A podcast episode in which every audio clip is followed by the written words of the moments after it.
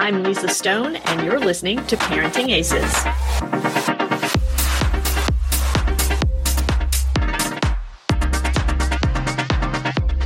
Welcome to season 10 of the Parenting Aces podcast, part of the Tennis Channel Podcast Network. I'm your host, Lisa Stone. And this week we're going to be talking about early tennis development, speed and agility training, and what our young players need to be doing to ensure that they have the most positive tennis development journey ever. My guests are Gary Cub. I'm going to totally mess up your name, Gary. I'm so sorry. Gary Cublion and Susan Nardi. Gary is a speed and agility specialist. He is in the Southern California area. Susan Nardi is an early 10 and under kind of ROG kind of tennis coach who works with our young kids to make sure that they get a love of tennis and a solid foundation as they start their junior tennis journey. And so having the two of them together, I think is such an awesome opportunity. And I'm really excited to bring them both to all of you today. Before that, I want to just do a quick reminder if you haven't become a premium member of parentingaces.com yet, we want you to do that. Please go on our website and click the join button. Super simple and become part of our community. Once you sign up, you have access to our tennis parents only Facebook group where we have some amazing conversations going on. So look forward to seeing you in there. Also, a reminder to click on the shop tab and come get some of our merch. It's super fun and super easy to wear. Our premium members get free shipping every day. So, just a reminder another perk of being a premium member of Parenting Aces. Now, without further ado, I'm going to bring Gary and Susan on. I uh, hopefully I'm going to bring them on. This is always my hardest part now that we've switched over to using Zoom. Um, there we go. Guys, if you could uh, get your videos back on, I hope I did that right. Oh, here they come. Here they come.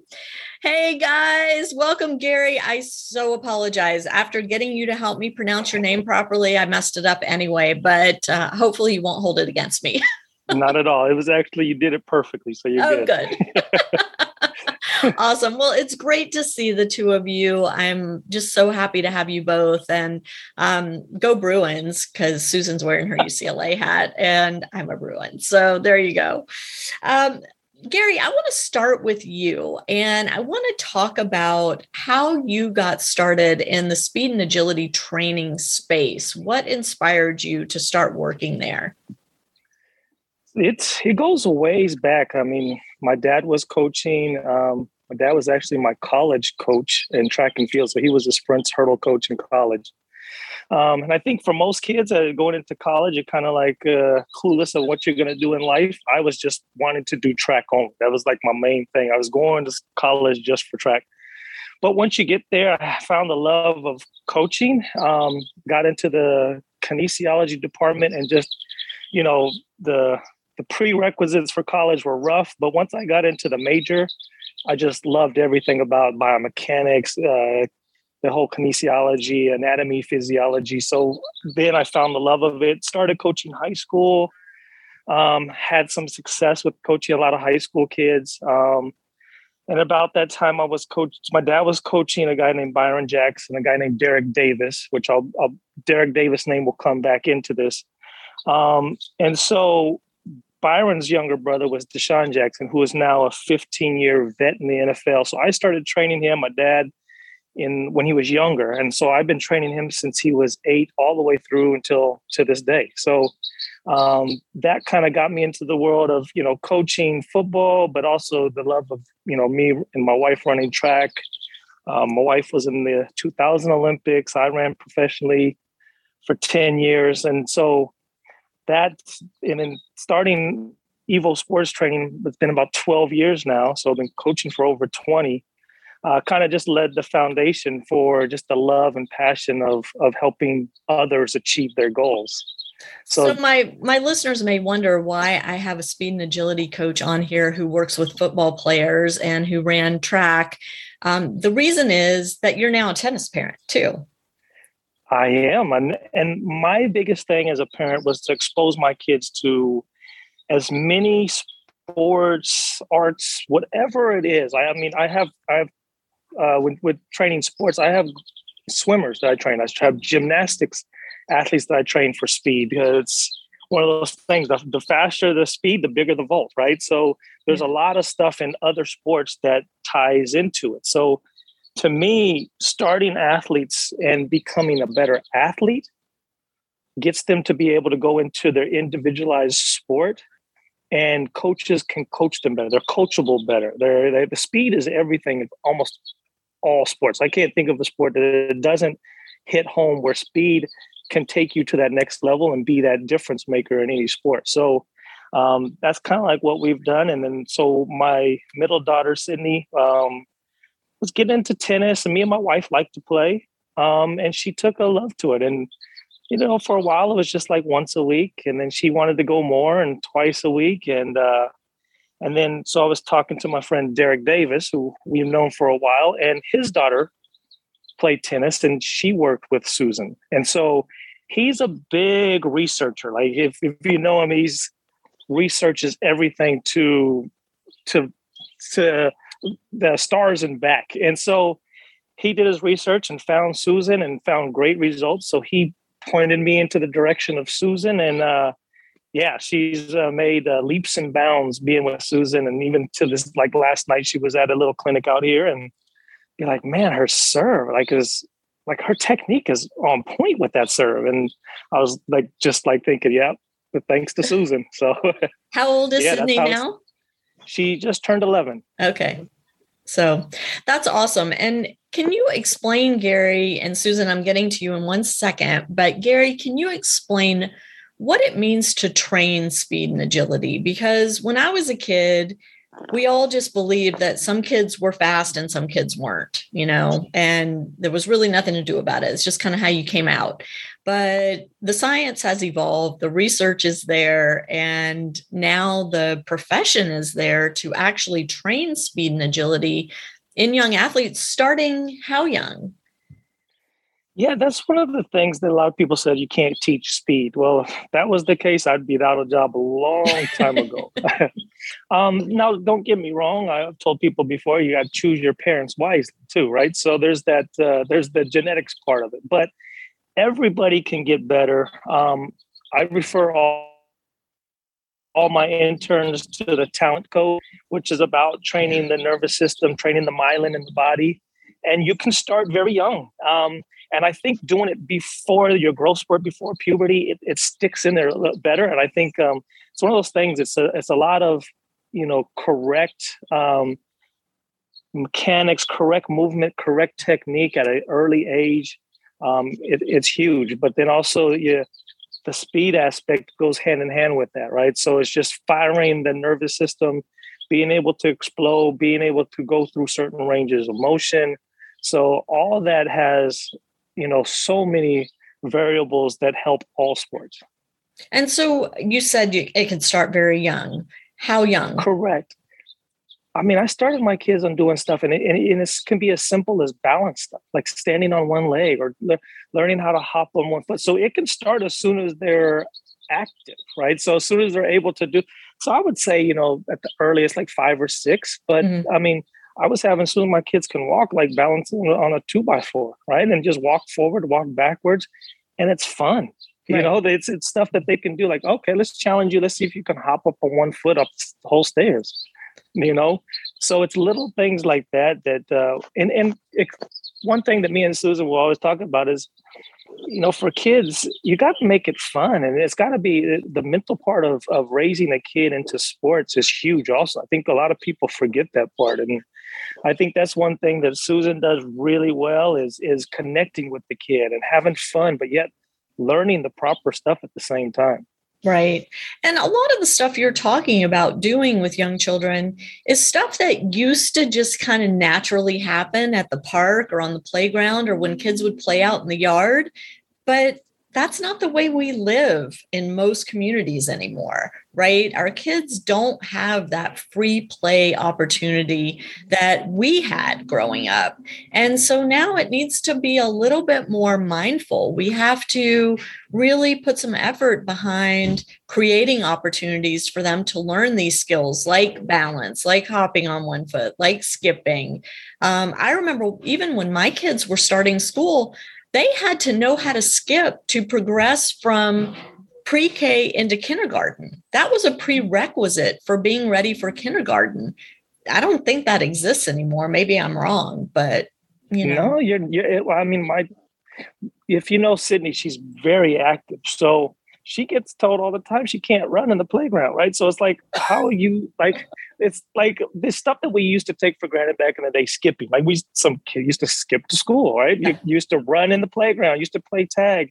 Like I literally it, have to roll my eyes every day when we go and the teacher's there, like a monitor saying, No running, no running. Like, like why?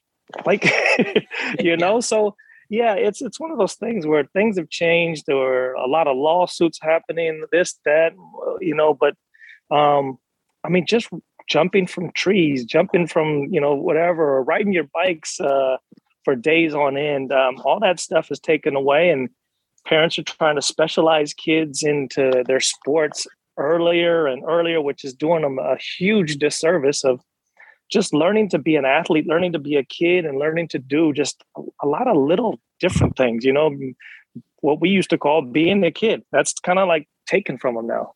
Right. So, Susan, you met Gary, you learned about what he does. And what was it about Gary that made kind of that light bulb go on for you that, hey, this guy could really help the young players I work with? Well, like Gary said, we met through uh, our mutual good friend, and as I jokingly call him, Grizzly Adams. I had to get that on video here. um, Derek, and because I'd given uh, Lauren lessons and had worked with her until I had moved out of California and moved to um, Texas, and you know, Derek had opened my eyes to to things, and I had been exposed to um, Randy uh, Snow at the PTR conference, and I met Gary and we just sit there, you know, we'll we'll talk and have these conversations and we'll talk about tennis being little mini sprints all over the place with a break and we'll talk about you know what's what's going on in the movement and patterns and you know it's like wow you know when when you look at Sydney she's an athlete first first and foremost probably one of the most fearless 11 year olds I've ever met. I mean, kid can get on a skateboard, on a scooter, and do all sorts of things. I've seen her in a squat at down in Carson and hop up the steps in a squat, hop up the steps all the way up, hop up the steps all the way down, and just do that. And you're just like looking at it. It's like, whoa, that's a throwback. And you just you know, she picks up on things. I can I can challenge her to do something. And we've been working on beefing up her serve and um, things. You know, she's an average size 11 year old. And all of a sudden it's just like, whoa, because she's an athlete and she's done other things. And when you see her move and you see her looking to move forward and, and stuff, it's, it's remarkable. And it's, I'm excited because Gary has pushed me to be better at helping all my kids move, whether they're, you know, the youngest ones, the, the middle age ones, which, you know, Sydney kind of falls into that group and helping the older ones get better at that skill because everything is is movement. You know you got to you know you're stroking the ball and stuff but you got to you got to get to the ball. And so how do you now susan incorporate this the lessons that you're learning through your conversations with gary and the lessons that you're learning by watching sydney's improvement? How do you use that when you're working with young players that are just getting started in tennis I think it's just like the basic things like like uh, Gary has mentioned, you know, it makes me realize like when I do a transition between activities, sometimes I'll randomly throw in something like, you know, we'll do uh, uh, what I call Kung Fu Panda, and we'll like do crane and we'll be frozen, or we'll we'll do we'll do some sort of movement to the next activity that I might have not normally thought of it, but I take these little moments and add something that I've learned from a conversation from Gary. It's like, okay, maybe I can do this and then see where things are. And then I take mental notes, or depending on if it's a group or if it's a private, and take mental notes. Okay, this is this. Or, you know, we talk a lot because I'm asking him because I've used, you know, as you can see, my hats and my sweatshirt here. Um, you know, when I talk about uh, the college girls that I know that I'm um, big fans of, you know, what what is he looking at, like where their strength is, where their weakness is, and how with kids that are Sydney's age or, or lower, you know, younger, how I can develop better and better athletes with what I'm doing on the court to to make them go beyond mm. what what's being done now mm-hmm. and take them to a much higher level and you know making it fun and making it engaging where they're like not realizing that they're doing so much more so gary is there an age at which it's just too late. You can't do it, can't get better, can't get faster, can't get quicker. No, it's harder. That's really what the, yeah. What, uh, it, it's a lot harder. I mean, it, it's just like, you know, a kid trying to learn as uh, whether a kid or an adult trying to learn a second language. It's the same thing. we can we can do it. we don't have the much patience, and it, it's just it happens slower at a slower right. rate, and so it's it's harder. And, and then you also got to figure in sometimes they've been having bad habits, you know, whether, you know, how they run. And like a lot of kids don't even know how to run properly. So it's right. like if you're trying to chase down a ball, um, or, you know, for football, you same same thing goes. You know, your sprint mechanics have to be in sync, you know, at the fire in the synchronization. And a lot of kids, even I have guys coming out trying to get into the NFL have not learned how to run. So my thing is it's just always been trying to get kids to run properly at a, at a young age and it'll just once they go through puberty and maturation alone it's going to help so much just in the just firing pattern is just it makes it a lot easier for them what is running properly what does that mean so i'm sure i don't do it but i'm curious yeah so it's the proper form like good posture to begin with right and then when the foot hits the ground, there's this like firing chain of from the glute on down. Now, a lot of people, especially in sports like basketball and tennis, where there are a lot in uh, in a like what they would call the athletic stance, which is a lot of bent over type of position. Um, they're really quad dominant, so they fire the quad, which kind of takes off from the hamstring and the glute, and so then you end up not being able to run uh, efficiently. So that's really what it is. It's it's learning how to uh, fire the right muscles at the right time. Well, and I know especially as kids get older into their teen years and they become much more body conscious, you know, we tend to exercise the part of the body that you see in the mirror and we neglect the part that's behind that's mm-hmm. firing and making us more efficient movers not just athletes but movers in general right? Because nobody can see that part so who cares? Right. And it's it's yeah, important to balance that definitely and then one of the biggest parts is i think is the lower back that a lot of people because a lot of people think oh the glutes have to be developed and sometimes the hamstrings get avoided a little bit because you know you nobody really wants to see a big hamstring or whatever. But yeah, usually the, the hamstrings and the lower back are the two key parts that are usually the first to go. Mm-hmm. So, Susan, how has this changed what you're seeing in terms of the ability for kids to pick up tennis more quickly and develop good technique at a younger age? I mean, as far as Sydney goes, who's a prime example, and even Lauren, you know, they just their ability to pick up everything was just faster. Do and, you do you attribute that to the fact that they developed all of these athletic skills before they became tennis players? Absolutely. I mean, they were still they're still, and Sydney's still in the process. Um, but you know they're just able to do more faster because they're just they're athletes 1st mm-hmm. and everything just picks up faster i mean doing the things that i was working on on the serve doing some of the stuff that i've learned from lisa dodson and from sarah stone and being able to do that with a kid that was 10 just before she turned 11 and adding those kind of things. And I mean, comparing it to some of the other kids, she just picks it up. And it's it's phenomenal. And mm-hmm. it it really bodes to the point where you know kids you know tennis needs to be a part of their experience but it needs not to be the only thing and i think kids need to play tons of sports and become good good athletes. And uh, they'll choose whatever sport. Hopefully as coaches we do a great job and and they find their love and their passion for the game because they they hook it up from us. But right.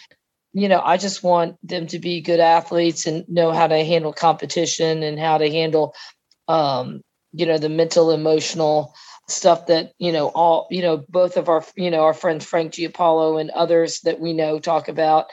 Um and you know what linda leclaire talks about a, the confidence switch and mm-hmm. helping them do that. And i've noticed that these these kids that are stronger athletes like lauren and sydney um, have that confidence switch that it's easier to ignite that. And it's made all the difference.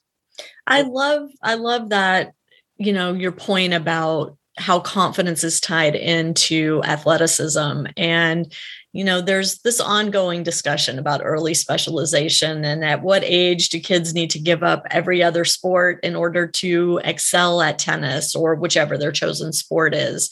And this debate just goes on and on and on. And what i've learned over the years and you guys i would love to hear your opinion on this but what I've learned is it's not that kids need to compete in a bunch of different sports, but rather they just need to play at a bunch of different sports and pick up skills from basketball, from soccer, from football, from gymnastics, from, you know, anything that they can do, even from playground play picking up skills that they then bring to tennis so that that it enhances their ability to learn the sport and to excel in the sport. Is that kind of where the two of you come from with that? Gary, you want to Gary? Yeah. Um, definitely. I mean, I think as far as you know, some sports start younger than others, like gymnastics, of course. Um, but with the majority of the other sports, um, including tennis, I think for a lot of kids through high school, you could still be and even competitive in multiple sports. I think once you turn into like if you have certain kids who are turning pro in tennis at the age of 15, 16, then obviously you're going to be done and you could probably like you said play in some other stuff on the uh, when you're downtime and everything else but um, sports like football track uh, baseball, soccer, like all the way through high school, you could still be doing multiple sports, even two to three sports. Um, I think um, that early specialization is just kind of taken over, and I think it's it's also a lot of coaches. I think uh, for the lot of part, what what I'm hearing is the coaches are making kids and parents choose yeah. at a at a young age, and so that's where I think, and I think coaches got to really look at themselves and they're like, are you doing your the athlete a service or a disservice at that point? And I think too many, too many times, too many egos, we just wanting to be like, if, if you run into a kid who's super talented, I've there's a lot of coaches who are always trying to keep them close mm. and smother them. Um, I've always said like parents don't can't be the the reason they their kid doesn't make it. You mm. know, I've. You you have parents trying to force these kids into